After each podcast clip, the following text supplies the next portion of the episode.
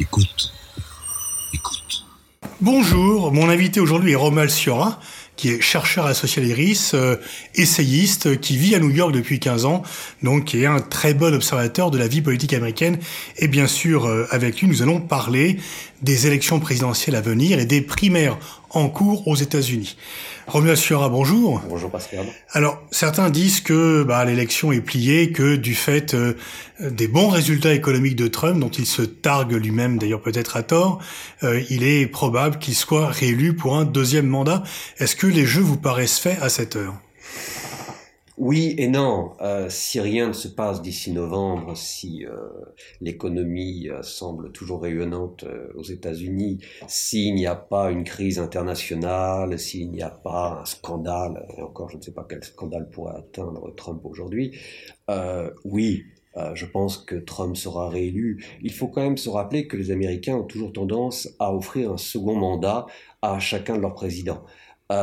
mais en, pour ce qui est de George Bush père, tout le monde pensait six mois avant euh, l'élection qu'il serait réélu. Ce n'est pas arrivé. Donc les jeux ne sont pas faits. Mais et les deux présidents qui n'ont pas eu un deuxième mandat, Carter et George Bush, c'était en grande partie du fait de la crise économique lorsqu'il sollicitait un deuxième mandat. Oui, et puis Carter, il y a eu aussi euh, la crise des otages de, de Téhéran mm. et plusieurs. Euh, faut... Carter, c'était quand même un petit peu différent. Les États-Unis étaient en plein dans une sorte de, de crise d'identité euh, depuis l'assassinat de Kennedy. Tout semblait euh, tomber un peu, enfin, euh, s'éparpiller dans tous les sens, et Reagan paraissait pouvoir offrir une forme de stabilité. donc il y avait aussi un rejet de la personne chez Carter euh, tandis que George Bush père, oui, euh, c'était économique. Donc si rien ne se passe, si rien ne, bouge, euh, et si Trump n'a pas face à lui un candidat qui puisse motiver les jeunes et les minorités, oui, il sera réélu. Alors vous indiquez donc un candidat qui puisse motiver les jeunes et les minorités, c'est un peu le profil de Bernie Sanders euh, par rapport au débat de dire il faut plutôt un modéré euh, pour attirer les voix du centre contre Trump. Vous semblez vous penser que euh, la carte finalement d'un candidat qui a des convictions euh, très affichées, comme finalement Trump en 2016 par rapport à Hillary Clinton, est plutôt le bon choix pour le Parti démocrate? Oui, c'est ce que je pense depuis le départ. au début, je croyais qu'Elizabeth Warren aurait pu être cette candidate, car elle est très marquée à gauche, mais un peu plus euh, positionné. Elle fait quand même establishment. Euh. Voilà, un peu plus establishment que, que Bernie Sanders. Et puis il y a l'âge aussi. Bernie Sanders, 79 euh, ans, il a eu un problème cardiaque important il y a quelques mois. Euh, bien qu'à titre personnel, je soutienne Bernie Sanders, je pensais qu'Elisabeth aurait pu être une meilleure candidate. Non. Euh, objectivement aujourd'hui euh, au niveau des deux, là, les jeux sont faits. Et oui, pour répondre à votre question, seul un candidat euh, anti-establishment, un candidat radical dans ses idées euh, peut aujourd'hui motiver une grande partie de l'électorat démocrate et également prendre des voix sur Trump. Il ne faut pas oublier que quelqu'un comme Bernie Sanders euh, va motiver euh, les latinos, les afro-américains, les jeunes, les minorités en général, et également peut reprendre des voix sur les classes populaires qui en grande partie ont voté Trump. N'oublions pas que... Et qui ont déserté Hillary Clinton bien évidemment, et qui hmm. euh, ne voteront absolument pas pour Joe Biden ou encore moins évidemment pour euh, Michael Bloomberg. Euh, donc hmm. oui, je pense que Bernie Sanders est le seul candidat qui puisse battre Trump, et je pense qu'il a, s'il gagne la primaire, je pense que oui, il a une chance sérieuse de battre Trump en novembre. Mais néanmoins, je resterai à l'heure qu'il est un peu prudent euh, je le répète, s'il n'y a pas de nouveauté euh, au niveau domestique, au niveau de la politique intérieure, la situation intérieure des États-Unis, je pense que même face à Bernie Sanders, Donald Trump sera réélu. Alors Sanders semble bien parti pour les primaires, mais certains doutent qu'il puisse réellement gagner. Il y a, on entend beaucoup de choses que l'appareil du Parti démocrate voudrait le priver de sa victoire, qu'il est vraiment trop éloigné. D'ailleurs, il n'est pas membre lui-même du Parti démocrate, et qu'en tous les cas, il est vraiment euh, une figure un peu de gauchiste euh, par rapport à l'appareil du Parti démocrate. Il n'a pas peur d'employer le mot de socialiste qui, il y a encore quelque temps était un mot grossier, tabou aux États-Unis. Il y a un petit, un petit scandale qui, qui s'est passé hier aux États-Unis. Euh, il a vanté le bilan euh, au niveau de l'éducation de Castro. Euh, expliquant que lorsque Castro est arrivé au pouvoir, il a offert à une grande partie de la population qui était illettrée à Cuba la possibilité euh, de suivre un enseignement gratuit. Ce qui est vrai, mais qui n'est pas très habile. C'était pas tellement subtil, hein, en, sachant que sur Fox News, on nous dit que si Bernie Sanders est président, il y aura des exécutions publiques dans Central Park. Euh, c'est pas voilà, c'était pas inventé. Euh, euh, Castro n'est pas la meilleure chose, donc il y a les démocrates de de Miami qui évidemment sont en train de s'insurger, etc., etc. Euh, Aujourd'hui, non, les jeux ne sont pas faits et je ne pense que euh, Biden a encore euh, des chances. Les observateurs ont toujours un peu tendance à s'exciter sur les premiers caucus, les premières primaires. Il y a quatre ans, quand on savait très bien que Ted Cruz gagnerait l'Iowa, tout le monde a dit ah c'est la fin de Trump. Alors on savait depuis des mois que bref. pour les, les trois dernières dates, on savait que Bernie Sanders arriverait en tête. Il a néanmoins fait un score inférieur à ce qu'il avait fait il y a quatre ans. Il est vrai qu'il y a quatre ans, il n'y avait que euh, Hillary Clinton face à lui. Mais néanmoins, il n'y a pas eu une dynamique de vote euh, en euh, Iowa très forte et une grande progression en ce qui concerne Bernie Sanders. On a toujours su que Joe Biden perdrait les deux premiers caucus et la première primaire. Ce qui est vrai, c'est qu'on ne s'attendait pas qu'il perde le New Hampshire, euh, so badly, euh, comme on, comme on dit aux États-Unis, 17%, euh, c'est un désastre. Donc bref, aujourd'hui, euh, beaucoup de choses vont dépendre de euh, samedi. Euh, samedi, nous avons la Caroline du Sud. et mardi, mardi 3 mars, c'est le Super Tuesday avec 14 États, plus les démocrates de l'étranger et les Samoa américaines. Et euh, au sein de ces 14 États, il y a la Californie avec 415 délégués et le Texas avec 228 délégués. Donc les prochains jours sont vraiment très importants. Si euh, Joe Biden gagne samedi, ce qui semble probable aujourd'hui, euh, mais euh, courte marge, euh, avec Sanders, la dynamique sera toujours euh, euh, en faveur de Sanders. Et Sanders est donné favori en Californie et au Texas. Par contre, si Joe Biden euh, a une nette victoire samedi en Caroline du Sud face à Sanders, 5 même 10 points, euh, là, la dynamique peut un peu revenir en sa faveur et euh, même si Sanders gagne la Californie et le Texas, la marge peut être mince entre les deux et s'installera alors un vrai duel jusqu'à la convention de juillet entre Joe Biden, qui représente l'établissement et euh, le, le, centre, et Bernie Sanders. Et comme vous l'avez euh, dit, euh, les démocrates, euh, qui le Parti démocrate n'a jamais aussi bien porté son surnom que le, le Parti de l'âne hein, depuis quelques années, c'est un désastre. Euh, les démocrates, essentiellement Nancy Pelosi et le clan Clinton, hein, qui, qui, qui domine toujours hein, le, le, parti, feront tout pour que Bernie Sanders euh, n'est pas l'investiture. Euh, feront tout, ils peuvent aller jusqu'à quoi? La triche euh... Non, non, non, non, non. Vous savez, c'est assez, assez simple. Hein. Euh, alors, je le répète, si Bernie Sanders triomphe samedi, s'il triomphe euh, mardi, ça sera vraiment difficile. Si euh, Biden est au plus bas, euh, ce qui est le cas au niveau des, sondages au niveau national, je pense qu'il aura l'investiture.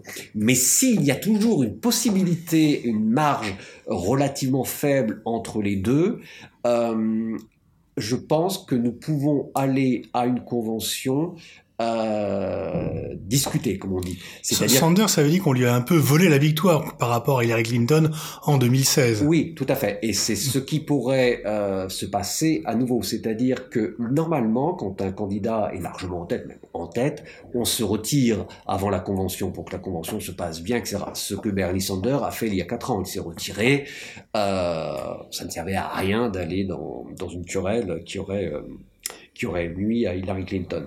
Là, ce qui pourrait se passer, je le répète, si Joe Biden n'est pas très éloigné en nombre de délégués de Bernie Sanders, c'est que Joe Biden ne se retire pas, qu'ils aillent donc tous deux à la convention, et comme il y aurait plusieurs centristes qui se présenteraient toujours derrière, sans aucune chance, mais cela euh, permettrait euh, qu'il n'y ait pas d'élection au premier tour de Bernie Sanders. Donc il y aurait un second tour, et à ce moment-là, tous les délégués qui ont été gagnés par un candidat, au second tour, peuvent voter pour un autre candidat que celui pour euh, lequel ils ont été élus. Sachant que la plupart des délégués sont centristes pro-Clinton et pro-Biden, Biden pourrait donc officiellement, et sans aucune triche, euh, gagner l'investiture. Donc on a deux profils différents, un profil classique, Biden qui effectivement n'est pas très attractif pour les femmes et pour les jeunes et les classes populaires, et Sanders, c'est, imaginons une fois encore un duel Sanders-Trump, il n'y a jamais eu une telle opposition de deux candidats aussi radicalement différents de l'un de l'autre. On peut dire, euh, est-ce que vous êtes d'accord pour dire que le fossé entre Sanders et Trump est encore plus important que celui qui existait entre McGovern et Nixon en 72 Ah oui, bien, évidemment. Euh, quelque chose, il y a quelque chose d'intéressant euh, dans, ce scénario et euh, qui serait un petit peu en quelque sorte un piège euh, tendu à Trump, c'est que Trump deviendrait le candidat de l'establishment. C'est-à-dire que Trump, euh, comme vous le savez, se pose depuis son élection encore aujourd'hui comme l'anti-establishment, euh, le populiste au sens noble du, du terme, l'ami du peuple, l'ami, etc., etc. Euh, mais Bernie le Fou, comme il le surnomme, euh, est encore plus radical que lui euh, quant, à cela. Et donc Trump se verrait transformé en rempart de l'établissement contre la vague castriste, communiste, marxiste, ce que vous voulez, qui serait en train de déferler sur les États-Unis. Donc, ça serait intéressant de voir comment Trump se, se défend. Et, et c'est peut-être ce qui pourrait le faire perdre. Beaucoup disent justement en prenant l'exemple de McGovern qu'une fois encore, McGovern a perdu contre Nixon parce qu'il était trop radical et on essaye un peu de McGoverniser Bernie Sanders. Mhm, tout à fait. Et c'est assez facile avec des déclarations comme, celle qu'il a faite il y a quelques jours euh, à propos de Castro. C'est assez facile. Il est habitué de ce type de, de gaffe. Une fois encore, factuellement, il a raison. Il y a eu l'instruction publique obligatoire à Cuba, mais on sait très bien que faire l'apologie de Castro aux États-Unis n'est peut-être pas la meilleure façon de séduire l'électorat. Bien évidemment, mais bon, c'est toujours pareil. On a pris une petite phrase dans son discours. Mhm. Il expliquait textuellement ce qu'il a dit, c'est je ne vois pas pourquoi nous aux États-Unis nous ne pourrions pas lutter contre euh, l'illettrisme, même un dictateur comme Castro arrivé au pouvoir a pu, etc., etc. Hmm. Voilà, on peut pas vraiment parler d'une gaffe en comparaison de, des gaffes de, de Joe Biden. Euh, mais euh, ce qui est un petit peu dommage, c'est que Trump s'est tellement banalisé. Il peut dire tout et n'importe quoi. Personne ne, ne relèvera véritablement. Euh, Bernie Sanders dit euh, un petit quelque chose, ça fait la une même du New York Times. À, grands traits, quel est le programme de politique intérieure de Bernie Sanders On sait qu'il est pour augmenter les impôts, de faire payer eh, les riches, pour la gratuité des études, pour euh, par rapport au système de santé, par rapport, est-ce que vous pouvez évoquer à grands traits ces principaux points de programme national? Bah vous venez de le faire. Bon. Euh, euh, la santé pour tous, euh, et euh, essentiellement hein, les points principaux. Euh, mais la santé pour tous, euh, est-ce que l'Obamacare n'a pas été détruit? Donc ça existe déjà? Oui, mais l'Obamacare, c'est c'est enfin c'est une illusion. En Europe, enfin en France, on se dit ah l'Obamacare, c'est vrai, c'est mieux, c'est mieux qu'avant. Mais l'Obamacare, c'est bien, ça oblige tout le monde à avoir une assurance. Mais est-ce que vous savez combien moi je paye par mois d'assurance avec mon épouse? On a près de 2000 dollars assurance tous les mois.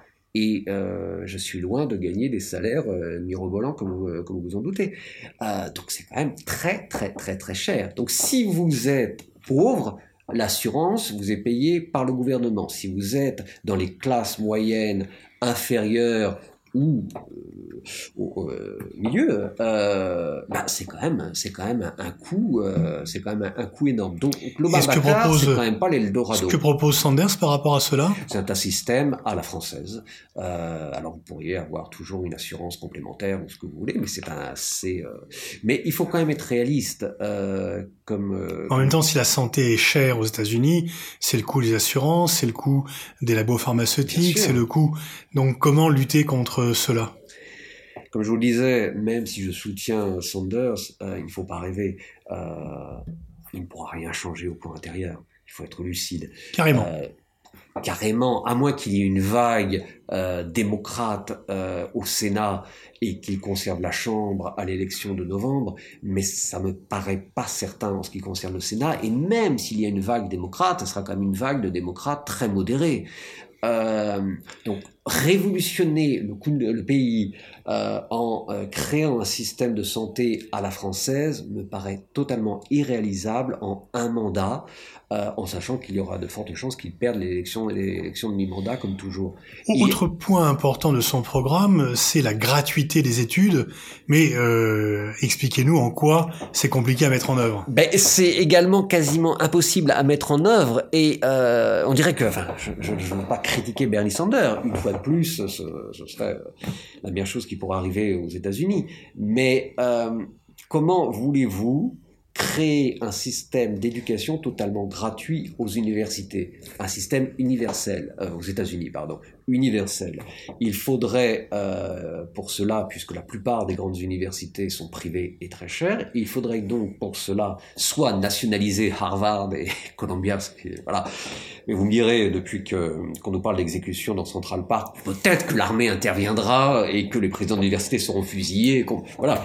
Mais euh, non, trêve de plaisanterie c'est impossible. Donc il faudrait, puisqu'on ne peut pas nationaliser les universités et qu'elles ne vont pas décider d'offrir l'enseignement euh, à, tout le monde, euh, il faudrait que dans ce cas-là, l'État fédéral par exemple, euh, prenne en charge les frais de scolarité des étudiants, ce qui est, ce qui, ce qui est impossible. alors, alors, ce qu'il pourrait faire, et ce qui serait déjà très important, c'est rendre gratuit l'enseignement dans les universités d'État. Euh, comme vous le savez, euh, les universités publiques sont payantes, euh, plusieurs milliers de dollars par an, ce qui est énorme. donc, ça serait déjà un pas. Donc, je pense que c'est si il était élu, c'est vers cela qu'il irait, une gratuité des universités d'État mais le pouvoir fédéral euh, ne peut pas décider de tout. Ce sont les États qui décident. Et donc aussi, il veut taxer les riches alors que Donald Trump, euh, et ses prédécesseurs d'ailleurs, n'ont eu de cesse que de diminuer les impôts pour euh, les grandes fortunes. Ce qui a largement creusé le déficit. Trump s'est un petit peu imaginé un, père divorcé qui prend ses enfants pendant quelques mois et qui, au lieu de payer le loyer, va leur acheter des... des jouets, des cadeaux, etc les enfants vont adorer le père, il va, hein. mais bon, au bout de quelques mois, tout le monde se retrouve dans la rue. J'exagère un peu, je simplifie, mais, c'est un peu la politique euh, de Trump. Euh, taxer les riches, ça c'est quelque chose qu'il peut faire, qu'il peut faire, Bernie Sanders, parce que c'est au niveau fédéral, euh, il peut passer au-delà du Congrès, donc ça c'est une possibilité et ça serait une bonne chose. Ça n'ira pas très très loin, on demeure aux États-Unis et Bernie Sanders sera un président très isolé. Euh, mais symboliquement, cela sera euh, quelque chose et c'est faisable. Plus isolé, je reviens sur le sur euh, isolé, euh, plus isolé que Trump euh, ne l'aura été, même si au départ on pensait que Trump serait marginalisé et un peu isolé à la Maison Blanche, puisque les républicains ne l'aimaient pas trop. La différence, c'est que Trump est très autoritaire, Trump fait peur et que donc les républicains, même ceux qui détestaient se sont transformés en carpette euh, devant lui. Ça ne se passera pas avec Bernie Sanders. On l'a vu avec la procédure des impeachment où normalement les parlementaires doivent voter en leur âme et conscience, et c'était un vote partisan, et comme vous l'avez indiqué, les républicains qui méprisaient Trump le suivent euh, de façon extrêmement disciplinée aujourd'hui. C'est très inquiétant, c'est très très inquiétant. Euh, effectivement, euh, ce n'est pas un... Si on prend comparaison la France, euh, que euh, le parti majoritaire suive le président, c'est tout à fait normal. C'est un parti qui a été créé par celui-ci, euh, qui a été élu pour confirmer l'élection d'Emmanuel Macron aux États-Unis. C'est très différent. l'intégralité des républicains qui sont aujourd'hui au Sénat, quasi l'intégralité au Congrès, enfin à la Chambre des représentants et au Sénat, étaient des, totalement anti-Trump il y a encore quatre ans. Ils ont eu la possibilité, enfin, on savait hein, que, Trump ne serait pas euh, viré, mais ils ont eu la possibilité, 20 personnes, c'est pas grand-chose, hein, il en a manqué 19, euh, de se débarrasser de Trump. Ils ne l'ont pas fait dans un calcul d'immédiateté. Ah mince, si euh, demain on vire Trump, euh, il sera de façon, euh, il va nous tweeter, etc. Et on risque de perdre notre poste lors des élections de novembre, de sénateurs, de congrès, etc. donc politique à court terme, et ils se sont pliés devant Trump, mais cela démontre qu'un Trump réélu aurait un pouvoir comme aucun président américain n'en a eu auparavant. Alors première chose, donc une influence plus qu'un pouvoir, une sorte de codilio euh, à la Maison Blanche. Euh, on a vu aussi lors de la présidence d'impeachment un parti démocrate assez diversifié en termes générationnels et en termes ethniques, et un parti républicain euh, très largement blanc. Est-ce que, une fois encore, pour revenir à cette métaphore Trump-Sanders, qu'est-ce que vous inspire cette profonde division de l'Amérique, vous qui vivez depuis 15 ans, comment euh, comprenez-vous cette évolution? Les États-Unis. Euh, On parlait avant d'un consensus bipartisan, il n'est plus possible aujourd'hui. Non, il n'est plus possible, mais euh, d'abord, il y a la démocratie est en train de, de s'écrouler progressivement aux États-Unis. tant est qu'on puisse parler de démocratie lorsqu'on a deux partis, un système euh, bipartisan, mais bon.